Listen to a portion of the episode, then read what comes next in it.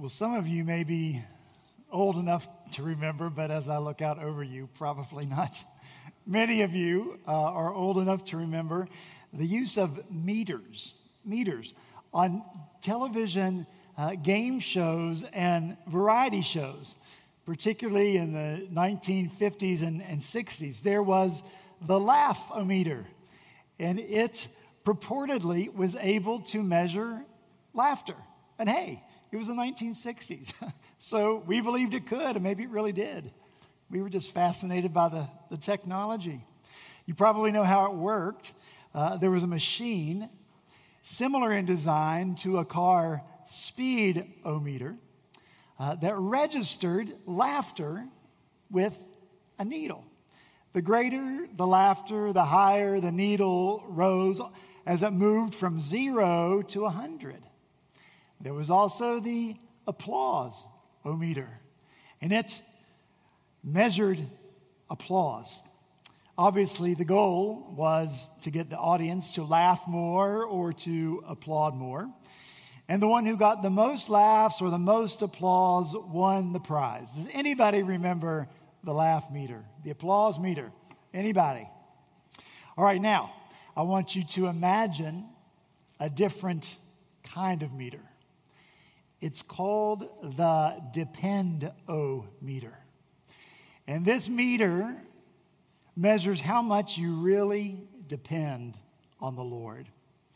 On your meter, where would the needle be in relation to the zero or in relation to the 100?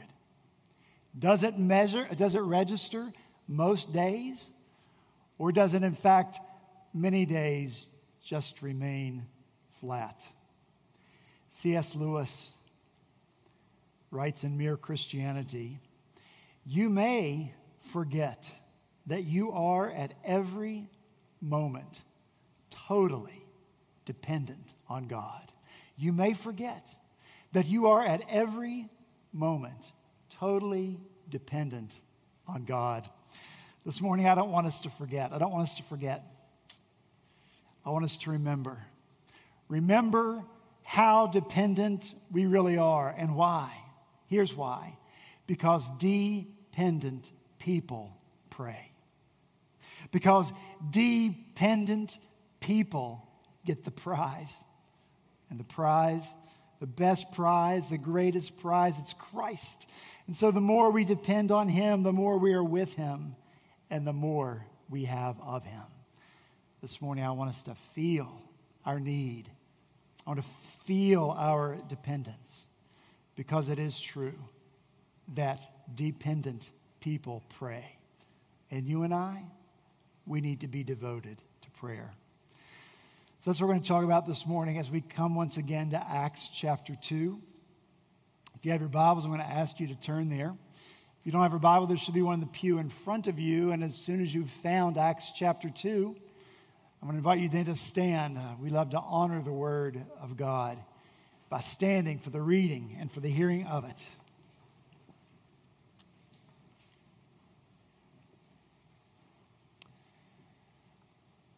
Acts chapter 2, beginning in verse 42. This is the word of the one and only true and living God. And they devoted themselves to the apostles' teaching and the fellowship to the breaking of bread and the prayers. And all came upon every soul, and many wonders and signs were being done through the apostles. And all who believed were together and had all things in common, and they were selling their possessions and belongings and distributing the proceeds to all as any had need. And day by day, attending the temple together and breaking bread in their homes, they received their food with glad and generous hearts praising God and having favor with all the people, and the Lord, the Lord added daily to their number, day by day, those who were being saved. Let's pray. Father, thank you for your word. We ask now for your promised blessing on the reading and the hearing of it. Father, because we've been in your word today, I pray that we would be people who depend totally on you. And because of that, people who are devoted to prayer. For we pray these things in Jesus' name. Amen. Thank you so much. You may be seated. Well, here we are now in our 10th Sunday in our study of the means of grace, and our third week in studying this means of grace called prayer. And I return to prayer uh, again this morning because we need to look not only at what prayer is or how it is we're supposed to pray, but our motivation for it. Because look, it doesn't really matter. If our theology of prayer is perfect, it doesn't really matter if we have figured out the mechanics of prayer, how exactly it is that we should do it, if we don't actually ever get around to praying. For 10 weeks now, for 10 weeks, we've heard from verse 42 that this church was devoted to prayer. Why? Why the devotion to prayer? The early church was devoted to prayer, at least, at least, because they knew themselves to be utterly and unashamedly dependent on God for all things. And they embraced the reality of their dependence. This is the reality that each one of us here in this room need to embrace this morning. We are dependent people. Really. So, first this morning, we're going to talk about the reality of our dependence, and then, secondly, the challenges uh, to feeling like we are dependent people. First, the reality of it. The, that the early church embraced this dependence on the Lord. It's reflected in the very first prayer that we have recorded, the first ever recorded prayer of this early church. It's found a couple of chapters over in Acts chapter 4, verse 24. And their prayer began like this Sovereign Lord, who made the heaven and earth and the sea and everything in them.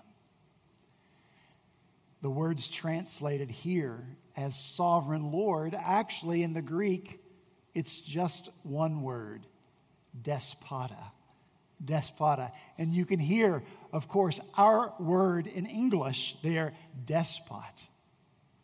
And though despot is quite often negatively connoted to our minds and our hearts and our experience because we see that most despots are malevolent instead of benevolent. Nevertheless, this word, despota, it's powerful.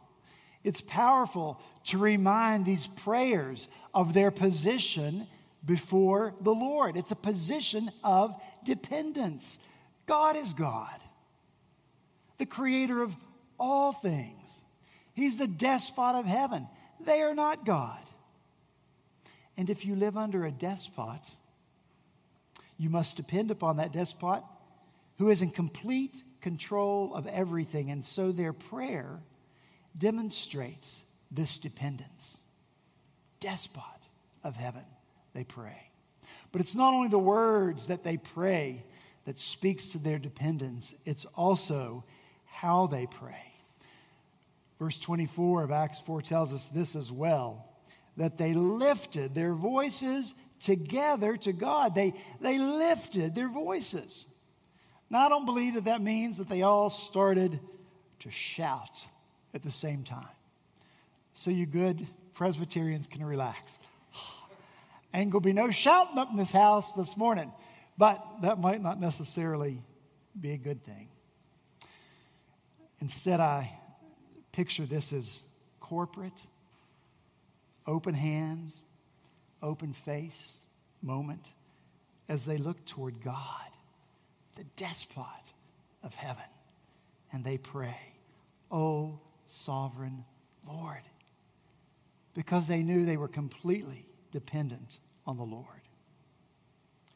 This same word, lifted, it's used to describe how Jesus prayed in John chapter 11. He's standing at the tomb of Lazarus, and the stone has been rolled away from that tomb. And before Jesus famously cries out in that loud and commanding voice, Lazarus, come forth. Before that, Jesus prays. John tells us that Jesus lifted his eyes and he said, Father, I thank you that you have heard me. I knew that you always hear me. This is unquestionably an open hands, open face moment. As Jesus lifts his face, his eyes to his Father in prayer, here he is, the Son of God, dependent dependent on his Father to do this miracle. And Jesus said this in his prayer these words He says, Father, I said these things on account of the people standing around that they might believe.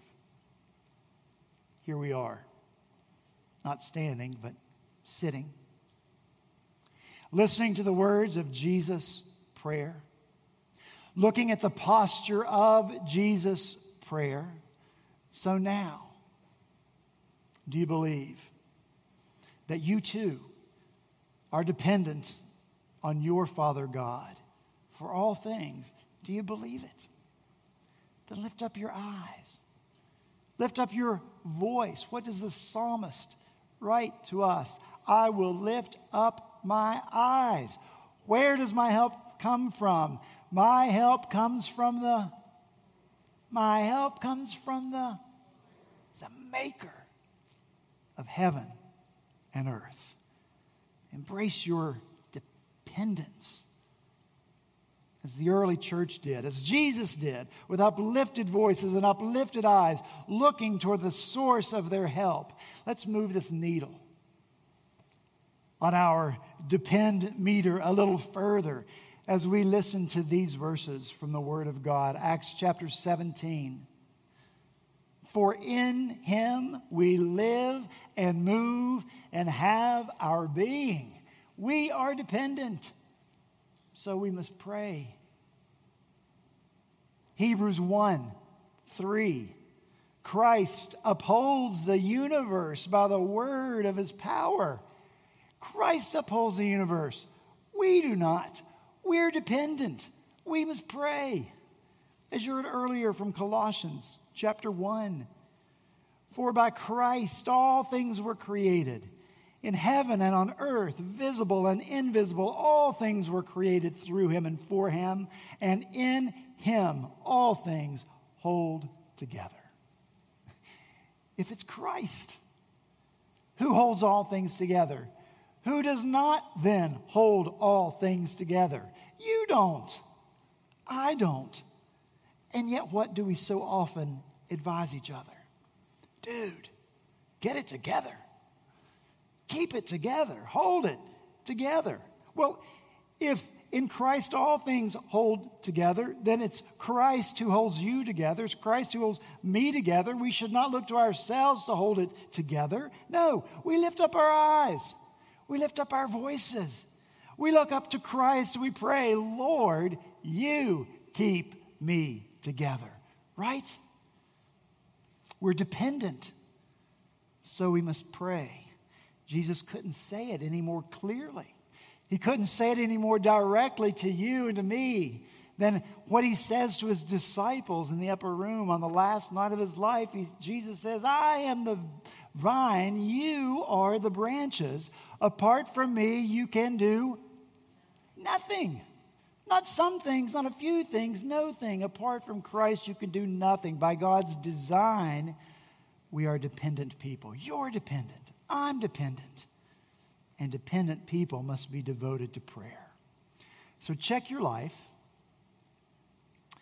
If you aren't praying much, even if you acknowledge that you are dependent, you don't really believe that you are dependent if you don't pray. And if you aren't depending on the Lord for all things, why not? Are you self sufficient? Do you believe you can handle it all yourself? See, these are important questions for us to answer. Because the answers have wide reaching implications for who you believe yourself to be, but especially for what you believe the gospel to be. And your belief that maybe you can go it alone. Famous 20th century preacher, one of my all time favorites, Martyn Lloyd-Jones, says, We must come, we must come back to the soul and to the God who made it. We were made for Him. We were meant for Him. We will never come to rest until, like that needle on the compass, we strike that northern point and there we come to rest. Nowhere else. Nowhere else. We depend on God for all things. That's our reality. And when you and I are utterly and unashamedly free to admit our dependence that that's our reality, then just maybe, maybe you and I, as individuals and as a church, will be devoted to prayer, as was this early church. Let's move on. Now, not uh, j- just the reality of our dependence, but th- the challenges that you and I face in really being dependent people. I think the biggest challenge uh, and therefore, the biggest reason that we don't go off into the despot of heaven is because we just don't feel very dependent. I was looking at a chart this week that breaks down uh, the world's wealth. 29.9%, almost 30% of the wealth of the world is right here in the United States. That number is high considering that in second place is China at only 17.7%. We're a country of great wealth. I'm not suggesting that every person in the United States is wealthy. I'm just suggesting that for most people, it's difficult for us to, to feel very dependent. Most of us, most of us don't have to depend on the Lord for our daily bread. Even if we don't ask Him for it or thank Him for it, we eat. We don't have to ask the Lord for clothes or blanket to keep us warm. Because even if we don't ask Him for it, even if we don't thank Him for what we have, you and I have clothes to wear. It's just that we don't live in an, in an environment that, that evokes or, or, or breeds a feeling of dependence. Too often, you and I use all the many, many blessings that God pours out on us to, to, distance ourselves from God, the God who gave us those gifts. And we use those gifts in order to become independent from God. That just seems to be the natural inclination of our hearts. Take the good gifts from God and then live independently from Him. We take the good gifts from God and then we live independently from Him. That seems to be what the disciples did. Listen to this story. Before Jesus sent out the 12 on their very first ever mission, He gave to them. He gave them power, He gave them authority. And with these gifts that God had given to them, they could cast out unclean spirits, they could heal disease and sickness, and they could proclaim the kingdom of God. You can read the account in Mark chapter 6. The trip was apparently a huge success. The disciples used those gifts that the Lord had given them to make a big difference the kingdom of Christ.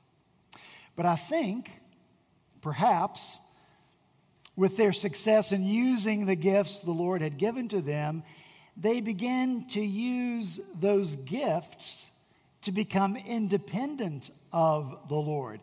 Fast forward to Mark chapter 9. There's a man there with a young son. And this young boy had a spirit that made him mute. And whenever the spirit seized him, scripture says that it threw him down And the boy foamed and gritted his teeth, and he became rigid. So the father brought this boy to the disciples for help, for the spirit to be cast out. But guess what? They were not able. That's what Scripture says. They were not able to help this man or heal this boy. Not able. Hmm. Isn't that the power? The same power that Jesus had given to them earlier? And so I picture these disciples commanding this unclean spirit get out, get out. Commanding the little boy, get up, get up. But nothing happened. Did they forget to be dependent? Jesus arrives on the scene. And the father of the little boy reports all that had happened. And of course, immediately, Jesus casts out the spirit and he takes that little boy by the hand. Everybody else thought the boy was dead. Jesus takes his hand and he, and he lifts him up. And so when the disciples were alone with Jesus, they asked him, Why could we not cast out the spirit? And Jesus replied, This kind cannot be driven out by anything but prayer. Now, what question is left hanging in the air? If the disciples had prayed, if the disciples had prayed, would they have been able to cast out the unclean spirit? I think the answer must be yes. Because Jesus didn't say, oh, this kind only I can cast out. That's not what he said. No, he said this kind is driven out only by prayer. So it seems to me that the disciples took the good gifts that Christ had given to them and they depended on those gifts and acted independently of the giver of the gift. They did not pray. What about you? So I'm asking myself, what about me? God has given gifts to us. He has given to us the gift of faith. Romans 12, 3 says, We each have a measure of faith that God has assigned to us. He's given us faith according to his good measure. He's given us gifts of grace. Ephesians 4 6, but grace was given to each one of us according to the measure of Christ's gift. The gifts of grace for each one of us. He's given us, his, given us His Spirit. Jesus says in John chapter 7 Whoever believes in me, as the scripture has said, out of his heart will flow rivers of living water. Now, this he said about the Spirit, whom those who believed in him were to receive, and we have received. God has deposited his Spirit in our hearts. The Spirit, a gift of God. Faith, a gift of God. Grace, a gift of God. How are we going to use these good gifts? To foster dependence from God or dependence on Him. To work that we will never have to bother God again. Is that how we're going to use the gifts? I know it's true for me, and I hope, well, I, really, I hope it's not true for you, but it probably is. I think we have this tacit goal of ordering our lives every day so that we really don't have much need. A good day, a good day for us is when nothing happens to, to ruffle our feathers or trouble our waters. In other words, we love a day when nothing happens that makes us really depend on God. We tend to avoid things in our lives that we consider to be beyond ourselves and beyond our ability. We tend to avoid those things that, if they are to be done, only God could do them. Now, that takes faith, doesn't it? To move out and do something that you know won't be done unless God Himself does it. Because we don't want to be needy, we don't want to be dependent. And if we don't feel dependent, then we don't feel much like praying. I wonder how many our failings are.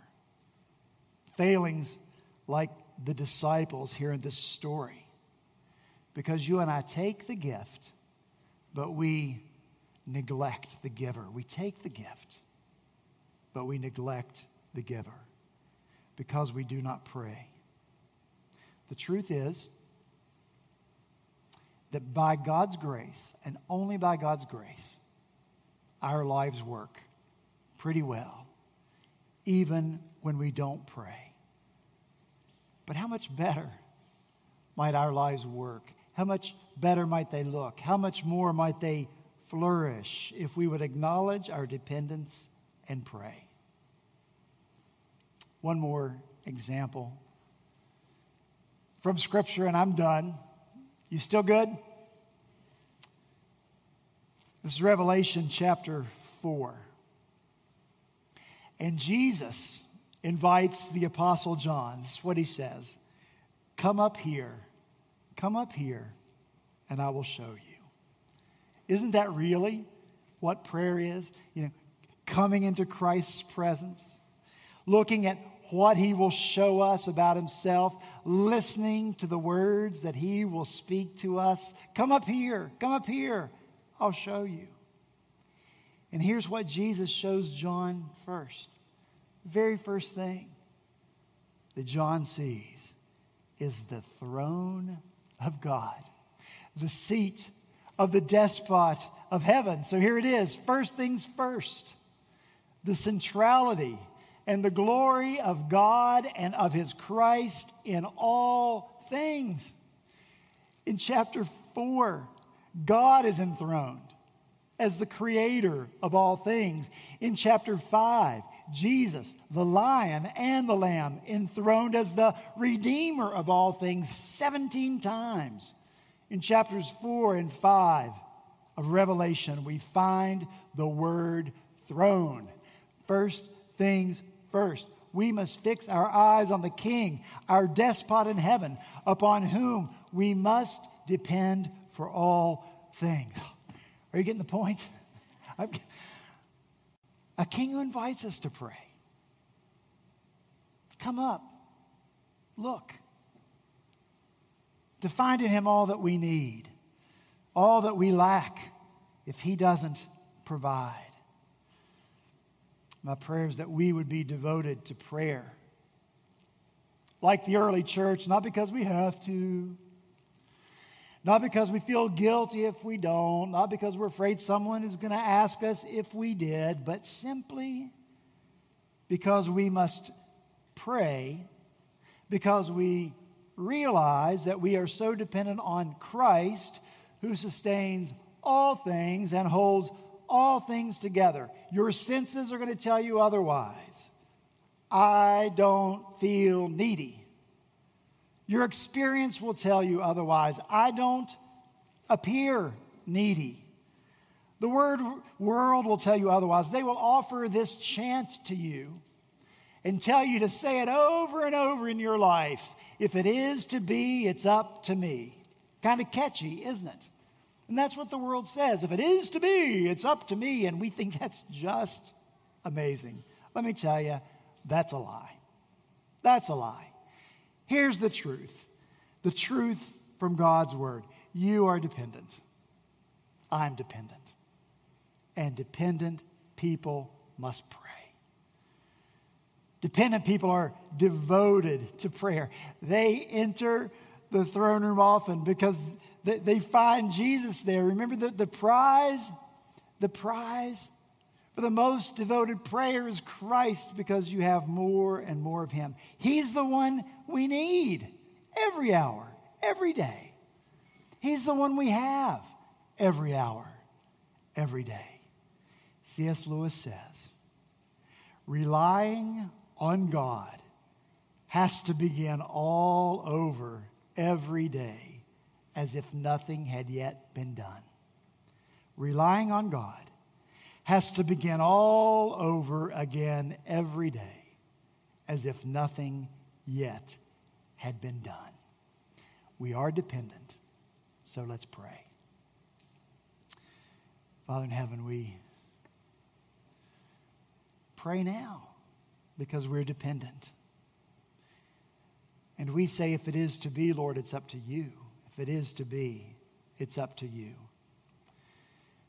Father, impress upon us our great dependence. Lord, for the sake of the gospel, that's what the gospel is your goodness to needy people, your goodness in Jesus toward people who could not do it on their own, could not act well enough, speak good enough, be good enough, do good enough. We can't, we can't, Lord, but Jesus can. It's the gospel.